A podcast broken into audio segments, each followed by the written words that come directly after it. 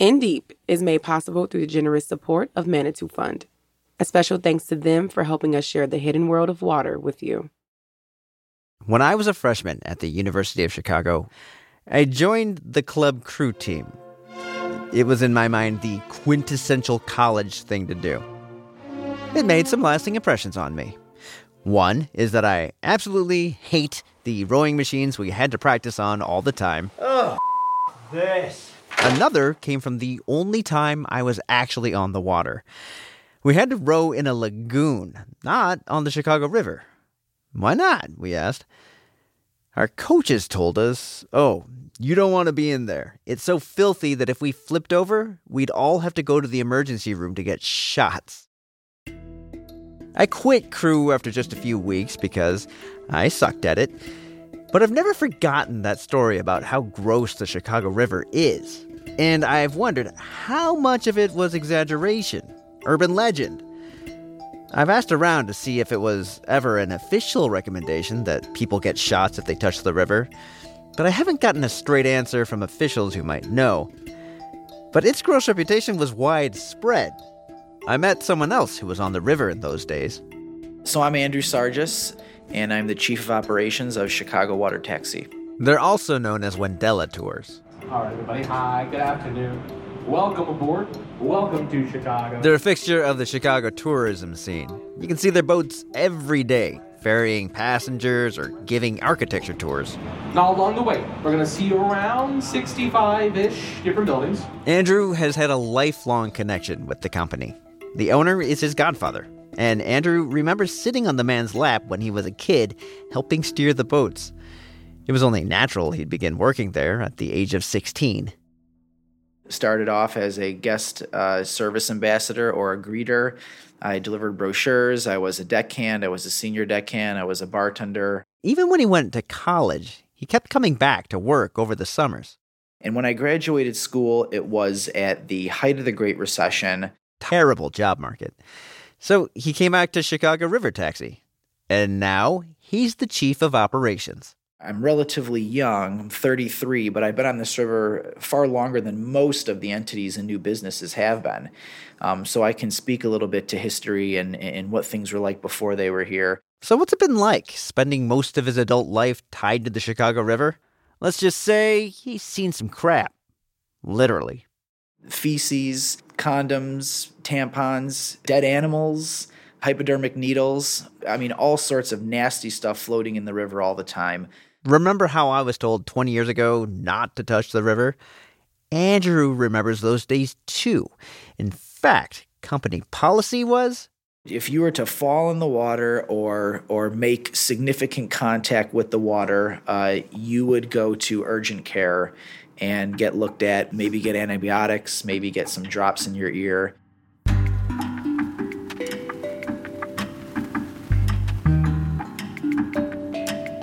From American Public Media and The Water Main, this is In Deep, a podcast that asks Do you know where your water has been? Because we do, and we think there are some things you need to know about. I'm Jed Kim. Today, we're talking about a big problem that Chicago faces, and actually, a lot of cities with older sewer systems have the same problem. When it rains hard, raw sewage pours into rivers, we're going to learn why it's such a problem, and we'll see how Chicago's tackling it in its own big shouldered way. There are several ways a city's rivers can get polluted. Things like illegal dumping, rain runoff that washes in grime, and wildlife answering nature's call. But for many cities, huge amounts of sewage get directly injected into waterways in what's known as a CSO. which is not to be confused with the Chicago Symphony Orchestra. No, in this case, CSO stands for Combined Sewer Overflow. They happen because older cities like Chicago were founded and developed back before we had a handle on what makes for a good sewer system. Many of them have what's known as a combined sewer system. That means in most places it has one pipe to carry both sewage and stormwater. And believe it or not, it's the stormwater that's the problem. That one pipe would typically carry all that water, wastewater and stormwater together, to a treatment plant. But heavy rainstorms can overwhelm the system. That one pipe gets filled. A mass of grossness begins backing up in the pipe. There's no way the treatment plant will be able to handle this huge load coming its way. The volume will overwhelm the system. So, eventually, to save their infrastructure, sewer managers have to relieve pressure in the pipe, and they release raw sewage into local rivers. Senior producer Todd Melby and I wanted to see where this actually happens. Like, was it a well guarded secret location? We had a guide take us to one. So, my name is Margaret Frisbie, and I'm the executive director of Friends of the Chicago River. And we're walking through downtown Chicago over to the south branch of the Chicago River to go look at what a combined sewer outfall is. Why do I want to look at that? Well, it's the point at which our sewer system touches our river. The Margaret's organization works to improve the quality of the Chicago River through a number of ways developing policy, doing a lot of education and outreach, actual on the ground physical work. Margaret is kind of a super booster for the river, and it fits her. Like most people would have just seen a grayish stretch of water on a drizzly day. Not her.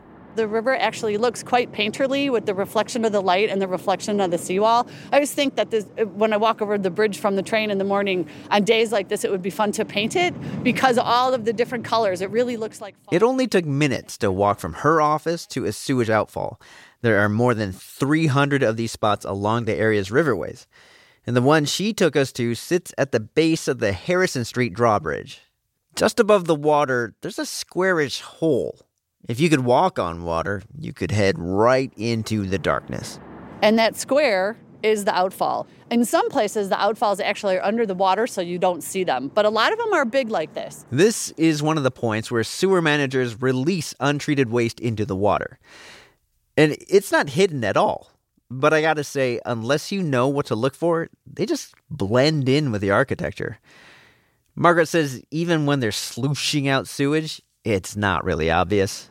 It's not like gushing, you know, like a fire truck and spraying water. But what you would see is um, movement in the water, a current. Um, often there's the color of the water would change. So because what's coming out is, you know, got sewage in it, you would see uh, floating chunks of what is sewage. Chunks. They can't be good. But what exactly is their impact? I asked our team's resident ecologist, Dan Ackerman, and he says combined sewer overflows dump, a, lot, of gross stuff, stuff into, into, the, the water. water. We're talking E. coli, salmonella, cholera, giardia, hepatitis A, norovirus, uh, something called cryptosporidium.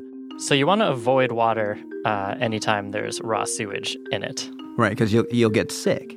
Right, and the science actually shows that that could be happening. So there are a few studies um, that basically demonstrate in the days following a really big rainstorm that triggers a sewer overflow, there's an uptick in hospital visits for gastrointestinal illness, basically diarrhea for folks who may have contacted some of that water.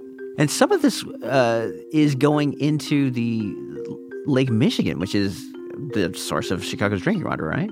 Uh, yeah, so during really big storm events, um, the sewage washes right into Lake Michigan. That's happened a handful of times since 2015. And when it does happen, the drinking water officials have to pour a lot more chlorine into the drinking water to make sure it's clean.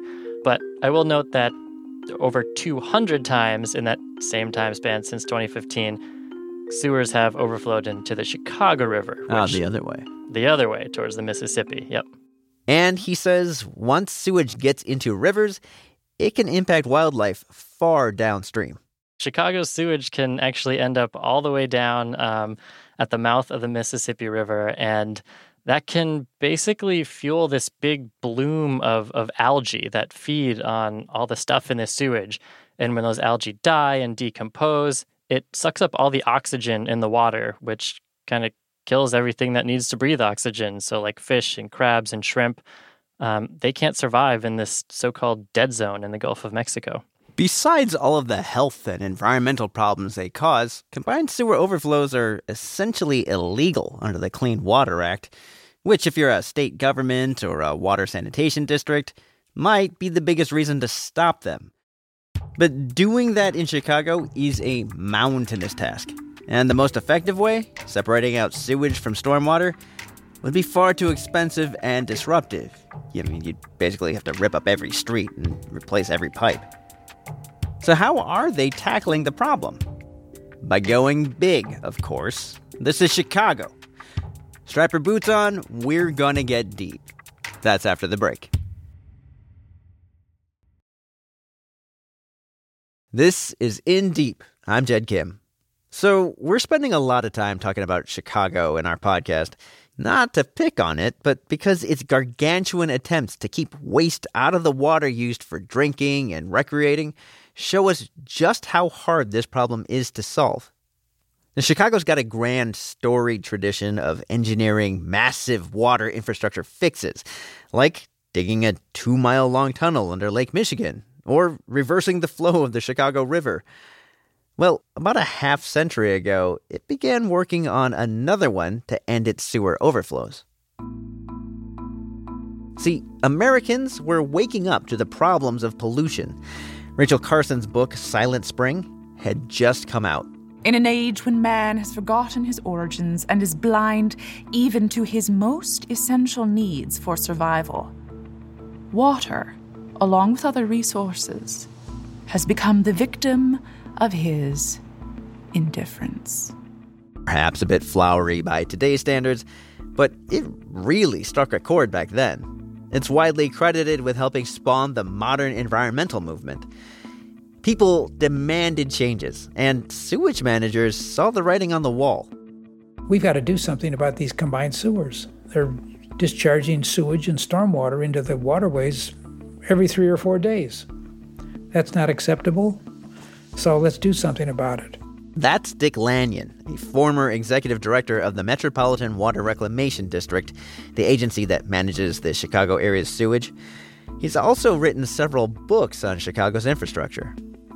He says just a month after Silent Spring came out, Chicago's sanitary district got a new boss in Vinton Bacon. He was a reformer brought in after corruption at the district came to light. Compared to his predecessors, Bacon was more forward thinking and open to ideas. One of the ideas? Instead of letting sewage flow downstream, how about building a massive system of tunnels and reservoirs? To collect and hold this contaminated stormwater runoff and then treat it. Dick says his agency looked at 23 plans for how to go about ending flooding and stopping pollution.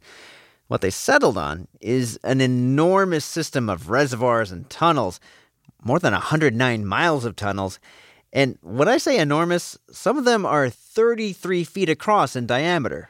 It's a mind bogglingly massive engineering solution to a sewage problem.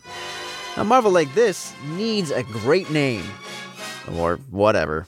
I always call it deep tunnel. And it is deep. When you get down to the reservoirs, we're talking about 300, 320 feet deep below ground. The whole system has the official title of Tunnel and Reservoir Plan, or TARP.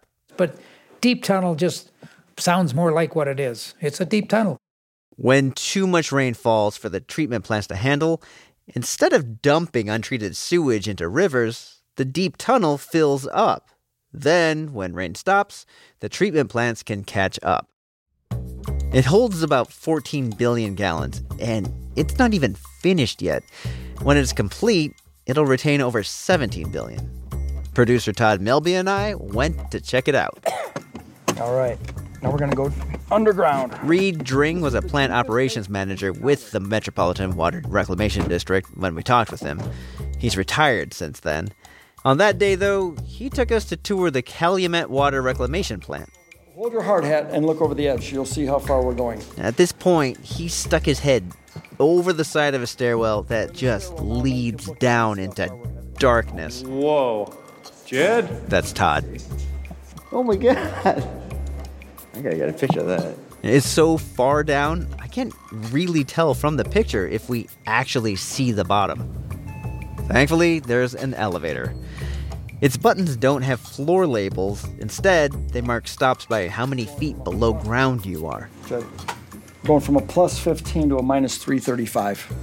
And then walking even further down.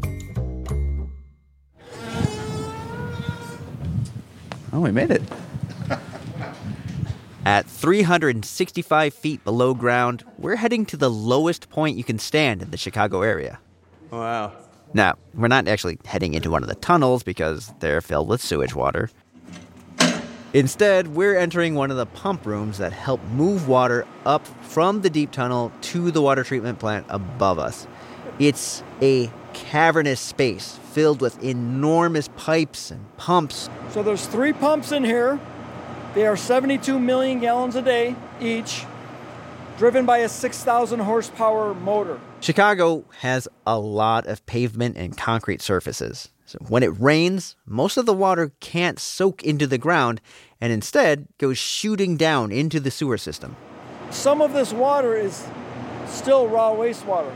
Most of it's rainwater, but a little bit of it is wastewater. So we, we're treating it to a high quality before we discharge it into the river. If none of this stuff existed, what would happen to Chicago? Not much would happen to Chicago, but downstream. All of our waste would be going directly into the river system. The project is mostly finished. The tunnels are all dug. The final reservoir is scheduled to be put into use in 2029. So far, about $4 billion has been spent on the project.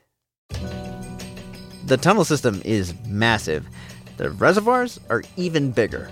Think of the tunnels as long straws that lead to giant buckets. All right, so we are walking up the path to the Thornton Reservoir. Thornton Composite Reservoir is one of three giant buckets. The reservoirs fill up with untreated waste during heavy storms. Then, when there's a break in the weather, the sewage and rainwater go back through the tunnels to treatment plants. Thornton can hold 7.9 billion gallons, so little more than half of TARP's current capacity. But it's not even going to be the biggest reservoir in the system, which is kind of crazy because it's amazing. It is just an enormous hole in the ground. Todd likes to call it Godzilla's bathtub. I fact checked him, and yeah, it would be a high wall bathtub for the most recent, stupidly large Hollywood Godzilla. OG Godzilla could use it to swim laps. Brian Wozak is a senior civil engineer with the district. He can break it down into a sports metaphor. We have a soldier field here in Chicago where the Bears play, NFL Stadium. You could fit six soldier fields on the bottom of the reservoir and still have some room left over. And on top of those, you could fit another six soldier fields. So 12 stadiums could fit within the reservoir. Several other cities have followed Chicago's lead and adopted deep tunnels of their own to stop their sewer overflows, including Milwaukee, St. Louis, Fort Wayne, Rochester. Oh, yeah, and London. None, though, is as large as Chicago's. But the city of Big Shoulders has always led the way when it comes to ginormous sewage infrastructure projects. We have this legacy. The district was founded on the reversal of the Chicago River. That was voted one of the top 10 civil engineering projects of the 20th century by the American Society of Civil Engineers. Brian kind of geeks out over giant civil engineering projects. This whole system has greatly relieved pressure on the treatment plants, which means a lot less untreated sewage flowing into the rivers. Here's friend of the Chicago Rivers, Margaret Frisbie, again. What we do know from the Water Reclamation District is that about 85% of all combined sewer overflows have been eliminated, which means that the water is so much cleaner than it used to be. In fact, there are days when Friends of the Chicago River helps organize the Big Jump, an event where people plunge into the river. In a YouTube video, you can see Margaret Frisbie among the people jumping in. She comes up coughing and cheering. Now, don't go diving into the Chicago River. It's a bad idea. There are currents and a lot of boat traffic. And it's still not up to swimming standards. I mean, that's part of the reason for the big jump to bring attention to the lingering problem. Still, the very idea that anyone would jump in at all goes to show how much of an improvement has been made. And as the water has improved, so has business for Chicago Water Taxi and Andrew Sargis. So we've uh, expanded the fleet. You know, now we're going to have 10, 10 vessels. And when I started working, we had four. He says the reputation of the Chicago River as a foul wasteland is clearing away. Now it's prime real estate. So we've seen a proliferation of businesses, breweries, wineries, restaurants, um, passenger vessel operations. Uh, you know, all sorts of new businesses pop up along the river because now it's not looked at as an open sewer, but but you know, a nice urban waterway. Which would be a great place to end this story. But alas, there are concerns. I just don't know at what point is the big tunnel not going to be big enough. Because there have still been some really big sewer overflows. Andrew remembers one in particular. It was June 15th, 2015, Game 6 of hockey's Stanley Cup Championship. The Chicago Blackhawks were up 3 games to 2 over the Tampa Bay Lightning. Andrew was looking forward to watching the game on TV after work. For the third time in 6 years, the Blackhawks are Stanley Cup champions. But he missed it. See, other sirens were also sounding in Chicago that day. The National Weather Service in Chicago has issued a tornado warning for central Cook County in northeastern Illinois. All that crazy weather meant chaos for Andrew's team. Helping passengers off, securing the boats against the rapidly rising water level. I got to tell you, I've never seen rainfall like that in my life. It was torrential downpour for hours on end. I mean, it was really just unbelievable. You know, and that water has nowhere to go, so they're they're pumping it all into the river. Yeah, pumping doesn't quite capture it. At one point, he noticed filthy water literally shooting out of the sewer outflows. Now that was during an epic storm, but epic storms may be increasing. See, there's this little thing called climate change, and it wasn't on most people's radar back in the early 70s when the deep tunnel was being planned. Chicago and other cities have already noticed increased rainfall due to it. Parts of the deep tunnel have hit capacity a few times. Michael Tiboris focuses on water and agriculture for the Chicago Council on Global Affairs. And this is happening more frequently because we're seeing intense, uh, more intense storms more frequently. On average, overflows happen in Chicago on about 40 days each year. During one big storm this past spring, more than a billion gallons of stormwater mixed with sewage dumped into Lake Michigan. And climate projections suggest it's only going to get worse. And that's made many people rethink enormous engineering fixes as the end all be all solutions to sewage overflows. We'll probably need a multitude of little fixes. The big giant solutions, you know, they, they kicked the can down the road. The deep tunnel kicked the can down the road for us, but it didn't fundamentally alter the way that the water system worked. It didn't fundamentally alter what needed to happen in order to deal with new threats, you know, a new reality of climate change. The key may be to go small. But can Chicago stop its mega building habit? Uh, we'll get into that in a later episode. On our next episode of In Deep, we'll find out why millions of people in the United States might still have lead in the water that comes out of their faucets. And why did we ever use lead pipes anyway? The In Deep production team includes Todd Melby, Dan Ackerman, Chris Julin, Annie Baxter, and me, Jed Kim. Breakmaster Cylinder composed our theme music. In Deep is a production of The Water Main at American Public Media.